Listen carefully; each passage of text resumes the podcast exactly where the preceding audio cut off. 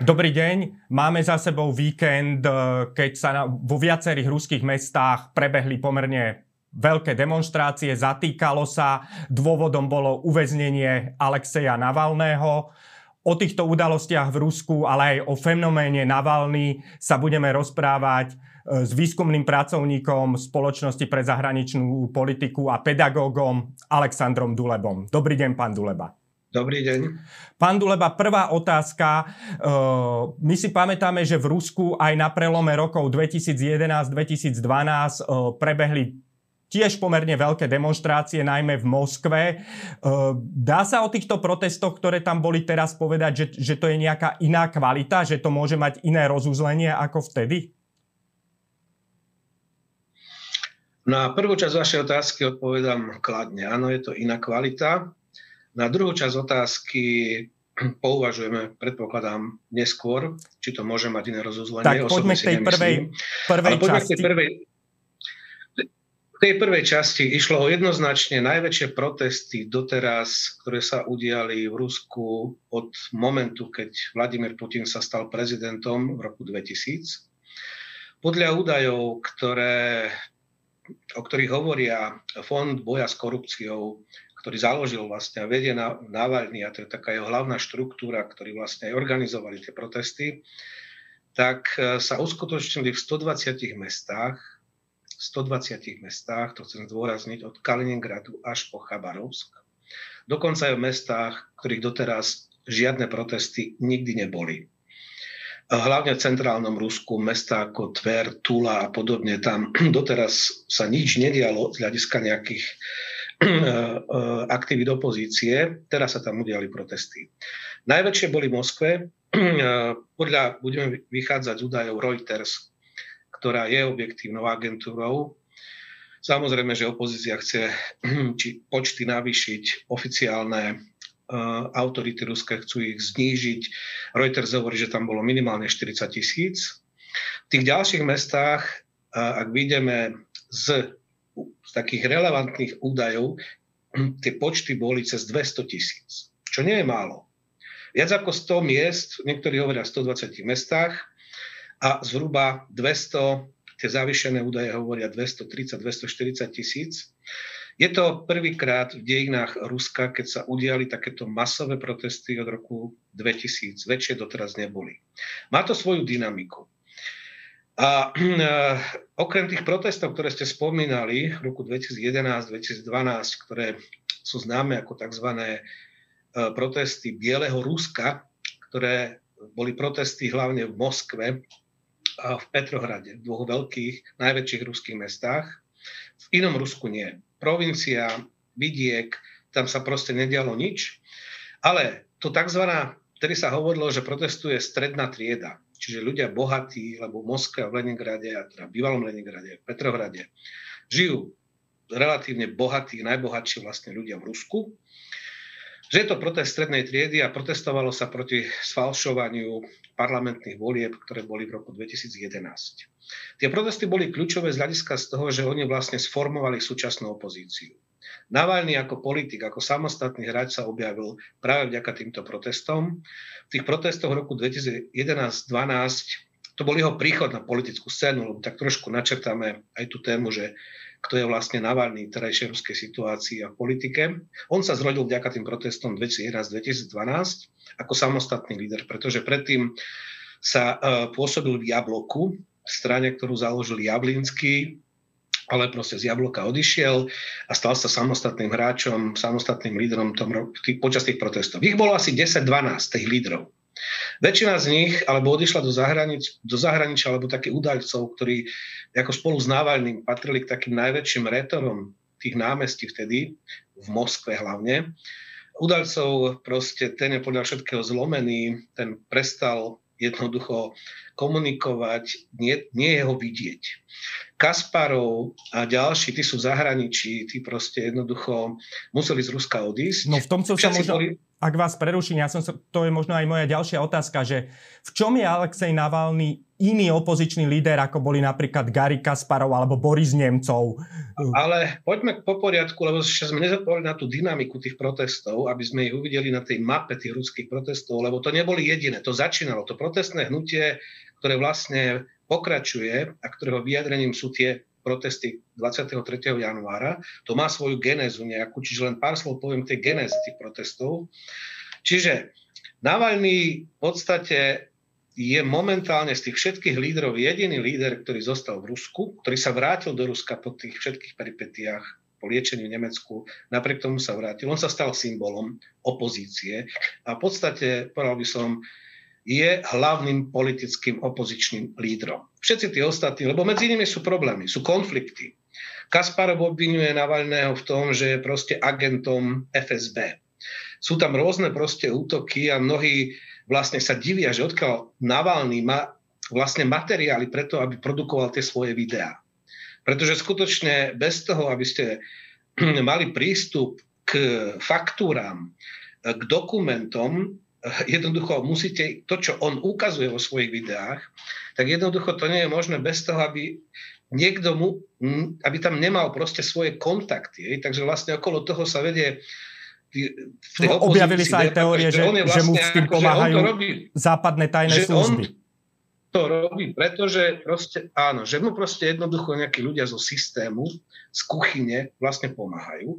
A čo je zaujímavé v tom poslednom videu o tom paláci, v podstate tam je svedectvo Kolesníkova.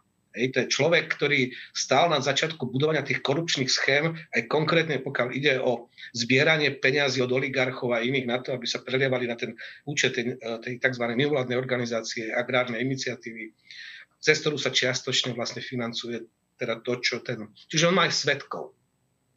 Čiže tie jeho videá, je, chcem jednu vec povedať, že vlastne on je obvinený z niečoho úplne iného, prečo je v base. Doteraz ešte nikto ho neobvinil, že v tých svojich videách hovoril nepravdu, alebo jednoducho, že to nie sú relevantné pravdivé zistenia. To je tiež dôležitá vec. On sedí za niečo úplne iné, môžeme sa k tomu ešte vrátiť. Ale k tej dynamike protestov.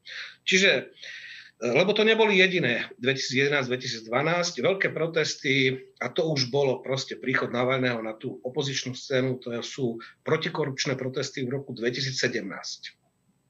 To boli tiež masové protesty. Boli vyvolané jeho videom On vám nedimon, že? ktoré boli vlastne to, v tom videu, on rozkryl celé korupčné pozadie vtedajšieho predsedu vlády aj bývalého prezidenta uh, Dmitria Medvedeva. Ale čo bolo zaujímavé je, že on vlastne týmto videom lebo to už má 37 miliónov zľadnutí. Toto najnovšie o tom paláci Putina, to už sa blíži 70, tuším, tak nie viac, dnešnému dňu, keď sa rozprávame, 70 miliónov videní. Samozrejme, že to sledujú v celom svete, ale jednoducho drvia väčšina to sú Rusi. Ale uh, a hlavne mladí, mladí Rusi, čo je, čo je fenomén Navalného, je, že on vlastne oslovil tú nespokojnú mladú generáciu v Rusku. A ukázali to protesty v roku 2017, keď on dostal, tie protesty sa vtedy udiali asi v 40 mestách. Čiže to boli prvé protesty v roku, ktoré vyšli mimo Moskvu a Petrohrad. Čiže to bola úplne nová dynamika. On tedy založil vlastne aj ten fond pre boj s korupciou, prišiel s tým programom tzv. inteligentných volieb alebo smart elections. Uh, to znamená, že v čom spočíva tá metodológia v tom, že jednoducho uh, voliči sa dobrovoľne registrujú a volia paralelne. Volia teda oficiálne vo volebnom okresku, ale zároveň v systéme toho fonda boja pre korupciu, kde vlastne oni potom môžu uh, jednoducho vďaka matematike, vďaka štatistickým metódám skutočne overovať výsledky oficiálne, ktoré proste jednoducho potom zverejní tá komisia v tom volebnom okrsku. No a keďže hlavne vo veľkých mestách on už to má tak podchytené, že vlastne väčšina tých voličov sa registruje v jeho systéme, čiže už reálne vie kontrolovať ten bod a výsledky tie oficiálne, ktoré sú vlastne zverejnené. Čiže ak, no a to, ak tomu správne rozumiem, tak tá jeho, ten jeho rozdiel napríklad oproti Gary Kasparovovi alebo Nemcomovi je v tom, že dokáže osloviť aj ľudí mimo, keď to tak poviem, tej kaviarne. Že... Áno.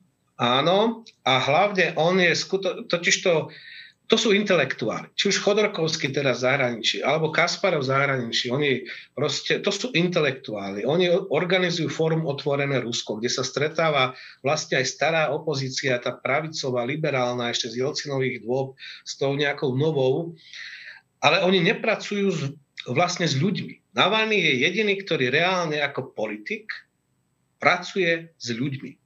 Čiže on je v teréne, on proste cestuje po celom Rusku. On vytvoril tú štruktúru toho, tej nadácie boja proti korupcii, zameriava sa na korupciu. No a hlavne, čo chcem povedať, že uh, eh, 2019 boli najväčšie pred tými januárovými terajšími ďalšie protesty po lokálnych voľbách, ale znovu to boli hlavne protesty, kde sa tiež zatýkalo a zatklo sa viac ľudí ešte než teraz 23. januára, len to tak už neregistrujeme. Čiže uh, vtedy vlastne e, to bolo zase veľké mesta tam, kde má silné štruktúry, kde vedeli urobiť paralelnú kontrolu tých volieb. No a vlastne zistili, že skutočne boli v mnohých prípadoch sfalšované. A to znovu vlastne vybudilo ľudí a boli protesty za spravodlivé voľby v roku 2019. Bolo ich, boli oveľa masívnejšie ešte než tie v roku 2017. Teraz v januári, 23. januára, to je pokračovanie vlastne toho, sú to najväčšie protesty, aké doteraz vôbec v Rusku boli, opozičné protesty, kde jasne stojí otázka, že chceme zmenu, chceme zmeniť politický systém. Pretože predtým to bolo hlavne, chceme spravodlivé voľby, sme za to, aby boli trestaní ľudia, ktorí zneužívajú štátnu moc. Ale čo je fenomén Navalného je, že teda on dostal tie protesty už v roku 17, mimo Moskvu. Dostal to mimo Moskvu, dostal to do provincie. No a potom je tu ďalší fenomén, na ktorý by sme nemali zabúdať, ktorý ide tak paralelne s Navalným a tiež sa týka protestov. Chabarovsk. Minulý rok 148 krát priebehu minulého roka vyšli v Chabarovsku ľudia do ulic, aby protestovali proti odvolaniu gubernátora, ktorého si zvolili, Fugala, ktorého odvolal Putin. Pretože prezident má také právomoci, že jednoducho voľby prebehnú, ľudia si zvolia nejakého lídra subjekta federácie, ale v podstate Putin ho môže ako odvolať, poveriť niekoho iného. Čiže on to má všetko v podstate pod kontrolou. No ale Chabarovsk je neskutočný tým, že to boli tiež protesty 148 krát. Ako 148 krát sa udiali v priebehu kalendárneho roku 2020 protesty v Chabarovsku od niekoľkých desiatok tisíc ľudí až do tých menších niekoľko tisíc ľudí. Teraz samozrejme Chabarovsk patril medzi jedny z tých hlavných e, miest aj toho 23. januára, kde ste masové protesty znovu konali.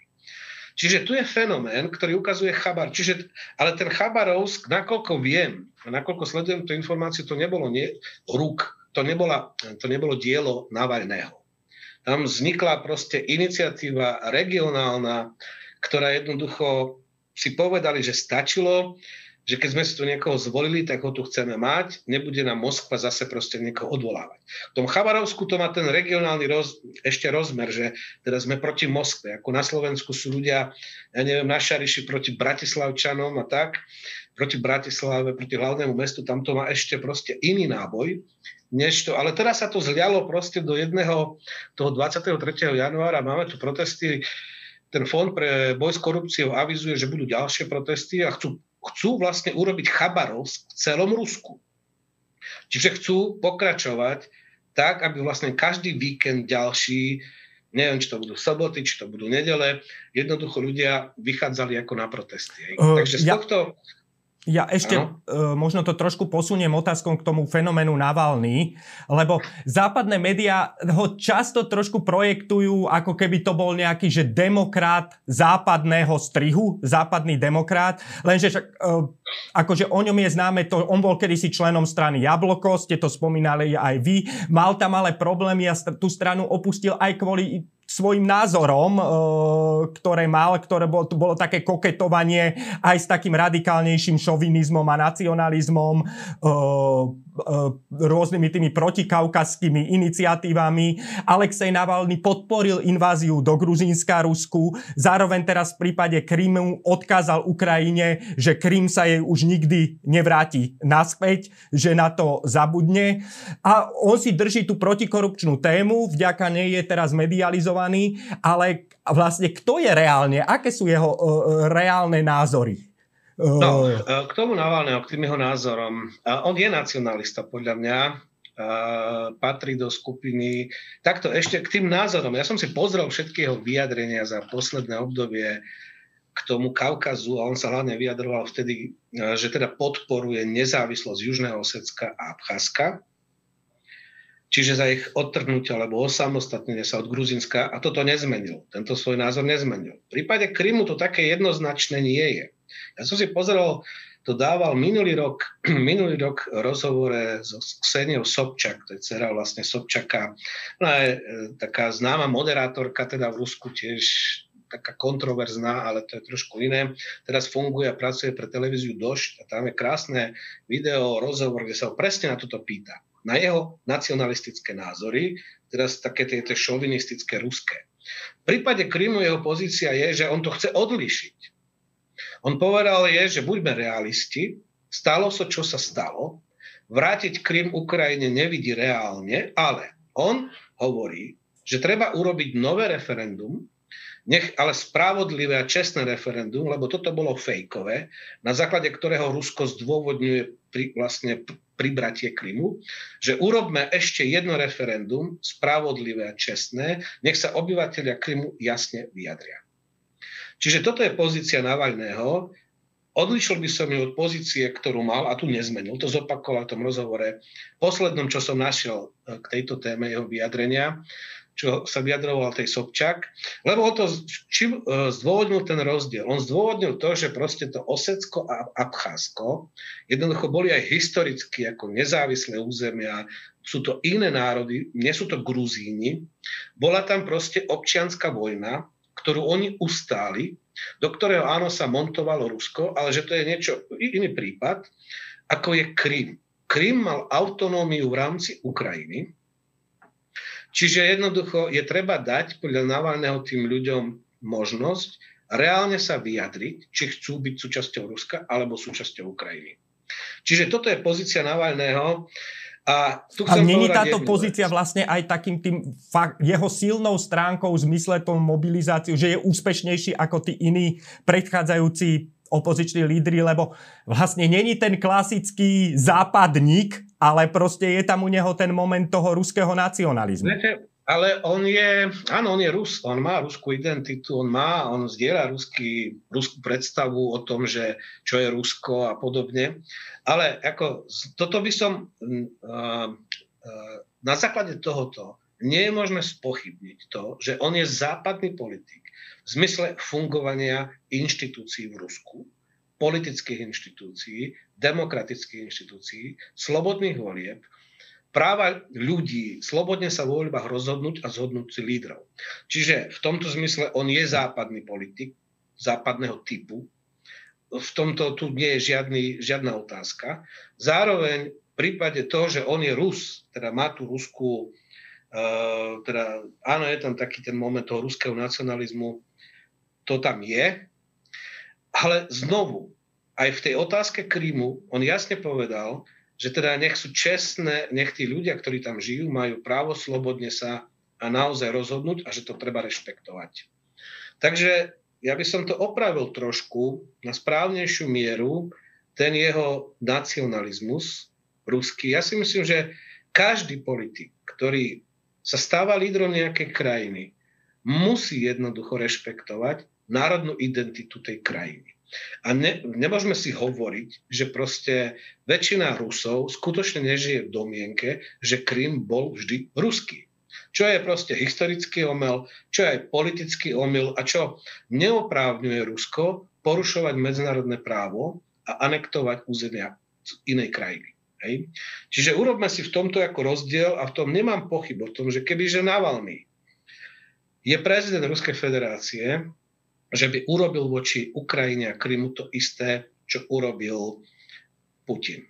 Navalny víta zmeny na Ukrajine, podporuje demokratickú, bohatú, prosperujúcu Ukrajinu, pretože podľa neho je to dôležité pre demokraciu a prosperitu samotného Ruska. Znovu tu máme absolútne odlišnú politiku a odlišný prístup, tiež vychádzajúci z ruského nacionalizmu, než je Putin, ktorý to považuje, alebo teda celá ruská propaganda za fašistický prevrat, za nejakú expanziu Európskej únie, západu do ruskej sfér vplyvu. Tento narratív Navalny nezdieľa. Hovoríte, že je že sa stal lídrom politickým. Doteraz tie všetky tie protesty a také tie nepokoje tá ruská mocenská štruktúra okolo Putina zvládla nejakým spôsobom. Je vlastne možné, že by to v prípade Navalného nezvládla? Tá vertikálna Znovu, mocenská. To je tá druhá časť tej vašej prvej otázky, ktoré sme začínali. A poviem to takto, že ja som si pozeral, teraz som si pozrel po tých protestoch eh, dlhodobé výskumy Levada Center, ktoré merajú protestné nálady v Rusku, popularitu Putina, proste to všetko. Mne z toho vychádza, že stále počet tých Rusov, ktorí chcú zmeny a ktorí aj vyšli na ulice uh, ruských miest teraz cez víkend minulý, je zhruba jedna tretina nie všetci, nie celá tá jedna tretina, ten protestný potenciál sa zvýšil. Od roku 17 rastie. E, od tých protestov protikorupčných, tam skutočne e, tie, výsled, e, tie prieskumy Levada Center dlhodobé ukazovali, bol na úrovni nejakých 10-15 Po tých protestoch v 17. roku to vyrástlo na 20% a v 19. roku po tých voľbách, po tých ďalších protestoch na 27% ale eh, nemáme aktuálne údaje, čiže nevieme teraz povedať, ak, ale ak to má rastúcu krivku, ja si trúfam odhadnúť, že je to na úrovni tých 30% a tieto protesty tú dynamiku len potvrdia. To znamená, že tá krivka alebo vôľa Rusov ísť protestovať rastie a stále, týka sa stále väčšej časti spoločnosti. A eh, ja si to vysvetľujem viacerými, samozrejme, tam existuje viacero faktorov, prečo to tak je. V prvom rade zhoršujú sa reálne životné podmienky Rusov. 45% Rusov žije z priemerného mesačného príjmu, teda tí, ktorí majú zamestnania, pracujú 15 tisíc rublov. Ak to prerátame podľa terajšieho kurzu, to je nejakých 164-165 eur mesačne. Zároveň prieskumy verejnej mienky hovoria, že sa pýtali vlastne trojčlenných rodín, že koľko peňazí potrebujú na to, aby normálne fungovali. Vedeli platiť za byt, nakupovať, neobmedzovať sa pri nakupovaní jedla, potravín, platiť deťom školu, krúžky a tak ďalej, tak odpoveď je, že treba od 60 do 120 tisíc rublov mesačne. Čiže 45% ľudí v Rusku žije s príjmom 15 tisíc, ak sú dvaja, tak majú 30 tisíc ak majú teda rodinu, stále je to málo na to, aby, za, aby sa nemuseli obmedzovať. O, podľa oficiálnych štatistických údajov štatického úradu Ruska za posledný rok klesli reálne príjmy Rusov o 8% Samozrejme, že tu má dôsledom je COVID. Od roku 16 vlastne pre pacient ropy, eh, ak si zoberieme, že Rusko v roku 2019 získalo za predaj ropy a zemného plynu 770 miliard a to, bol, to bola suma, ktorá šla rovno do štátneho rozpočtu, 770 miliard. Minulý rok to bolo 220. Obrovský prepad príjmov, ten deficit toho rozpočtu je na úrovni 40, 36%. To sú oficiálne dáta.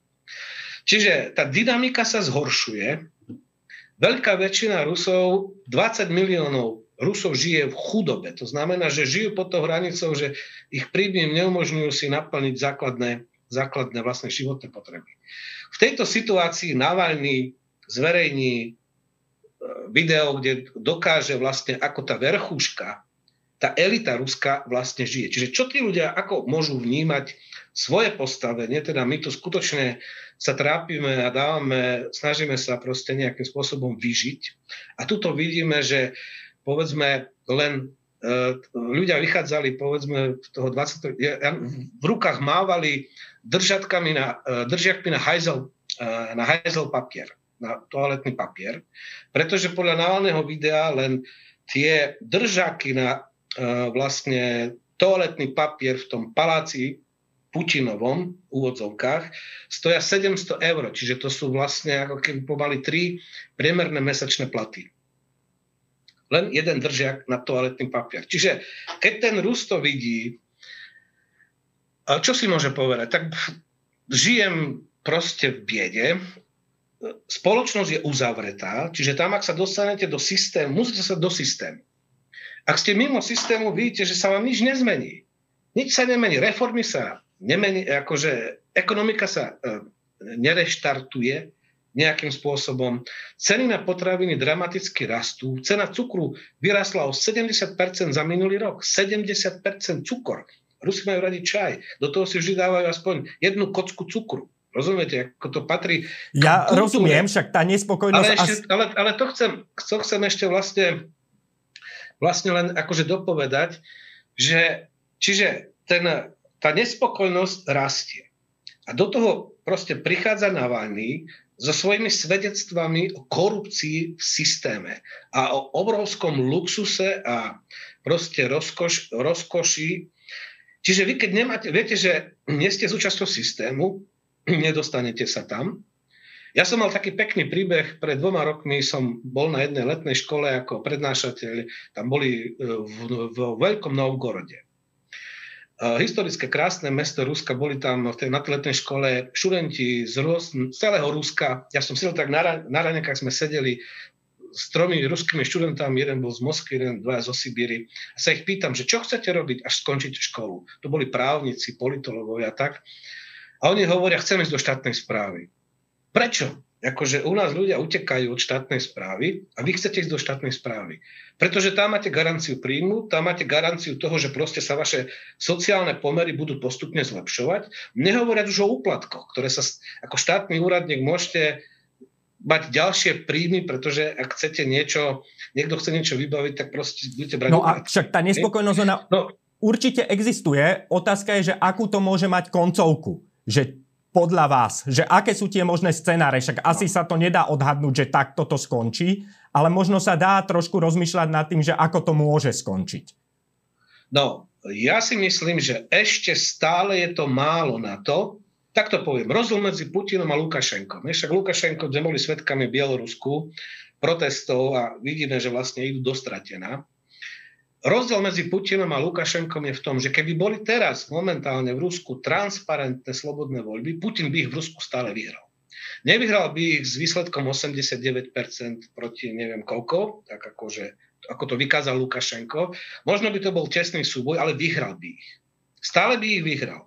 Stále tá, ešte pred tými protestami, hovorím, tie posledné údaje z meraní Levada Centry je, že tá jeho podpora je na úrovni 60% vo verejnosti máte 60% podporu stále má, jednoznačne väčšinovú, aj keď nie 90%, ako to bolo v prípade po Kryme a ako to bolo ešte na začiatku jeho kadencie, keď sa darilo ceny na ropu, proste prudko vyrástli, takže vedel Rusko vyriešilo svoje dlhy a reálne dvíhal aj proste platy v štátnej správe a podobne.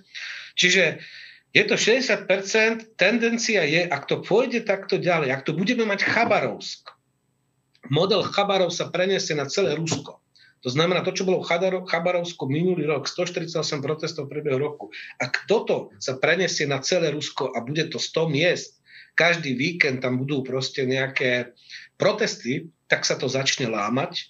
Popularita Putina pôjde dole a protestná pripravenosť Rusov bude rásť. Majú na to svoje reálne a dobré dôvody. Čiže, ale koľko to môže trvať, to skutočne si netrúfam akože odhadnúť. A neviem si ani odhadnúť teraz, že či skutočne budeme svetkami Chabarovsku preneseného na celé Rusko po týchto protestoch. Čiže skôr som pesimista, pretože vidíme, čo sa udialo v Rusku, teda v Bielorusku. A myslím si, že Bielorusko môže poslúžiť ako taký model. A čo pomohlo Lukašenkovi? Likvidácia opozície, to znamená, do, vyhodíme ťa do zahraničia alebo ideš do basy.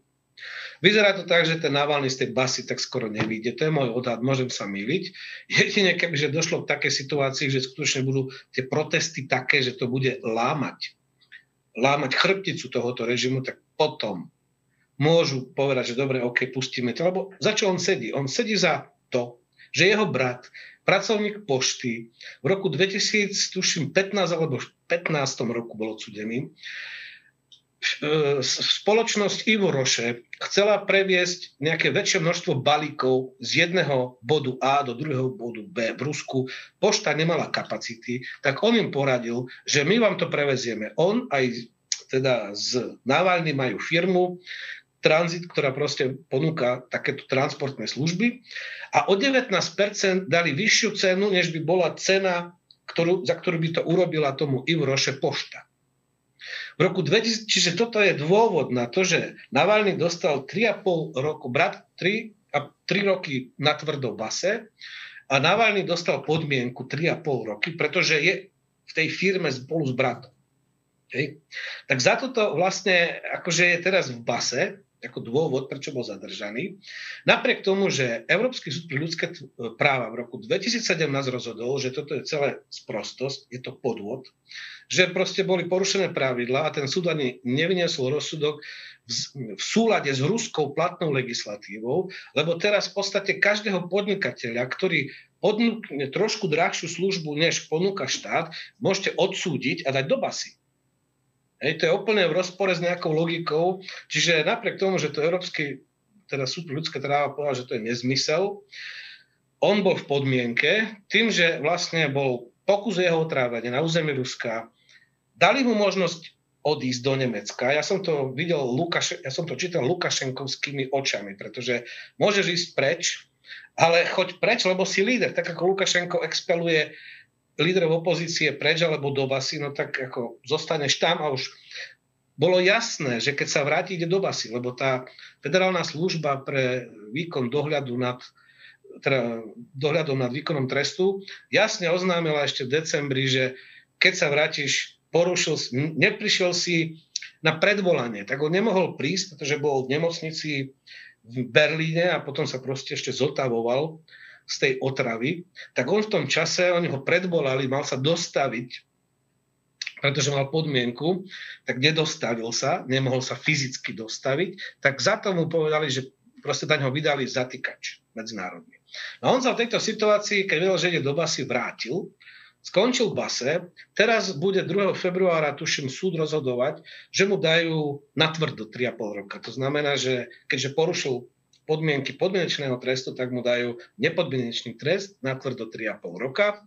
Plus tam je obvinený z toho, že údajne spreneveril peniaze z vlastného toho fondu, ktorý založil fond pre boj s korupciou, že za tomu môžu dať ešte, že proste dostal tam dary a že on ich použil na súkromné účely. Je tam takéto obvinenie. Takže vlastne za to mu hrozí ďalších 6 rokov. Čiže jednoducho je dosť pravdepodobné, že v tejto situácii Navalny ako z pohľadu scenára Kremľa najbližších 10 rokov proste bude v base. No a a čiže, je, a znovu... reál, dá sa uvažovať aj o takej možnosti, že však keď hovoríte, že tá nespokojnosť narastá, že tá mocenská štruktúra, ja neviem, oligarchovia, silové zložky a podobne si v určitej fáze uvedomia, že je treba urobiť nejakú riadenú, kontrolovanú zmenu a že by Navalny uh, mohol byť súčasť tejto zmeny? Teraz špekulujeme, ale špekulujeme, áno, je to scenár, ktorý je reálny, to je presne tá kritika Kasparova a iných opozičných lídrov Navalného, že on vlastne tam má nejaké kontakty.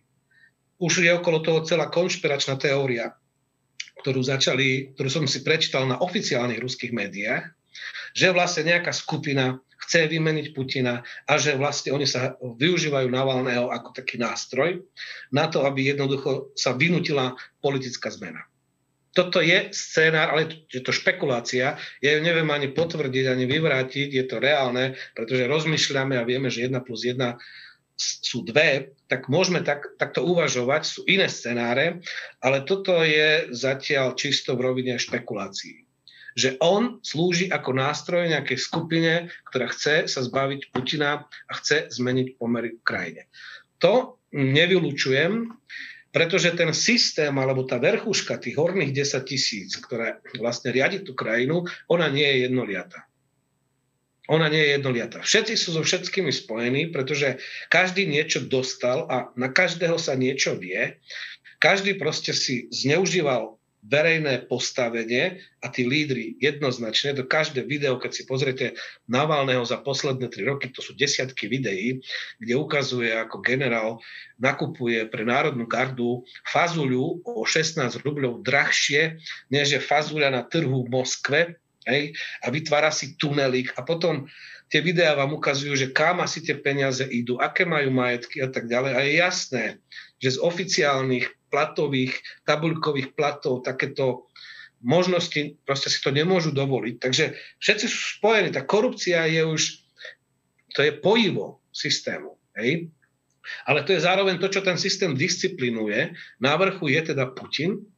A všetci vedia, že jednoducho, ak urobím krok mimo, tak mi to zomelie hlavu, vypadnem zo systému a už nebudem z toho profitovať. No ale či vnútri tohoto systému sú také skupiny, ktoré by to chceli zmeniť, to nevylučujem. V každej hierarchii ten, ktorý je dole, raz dojde k potrebe toho, že teda krucinál ten, čo je nado mnou, chcem ho zmeniť. Hej?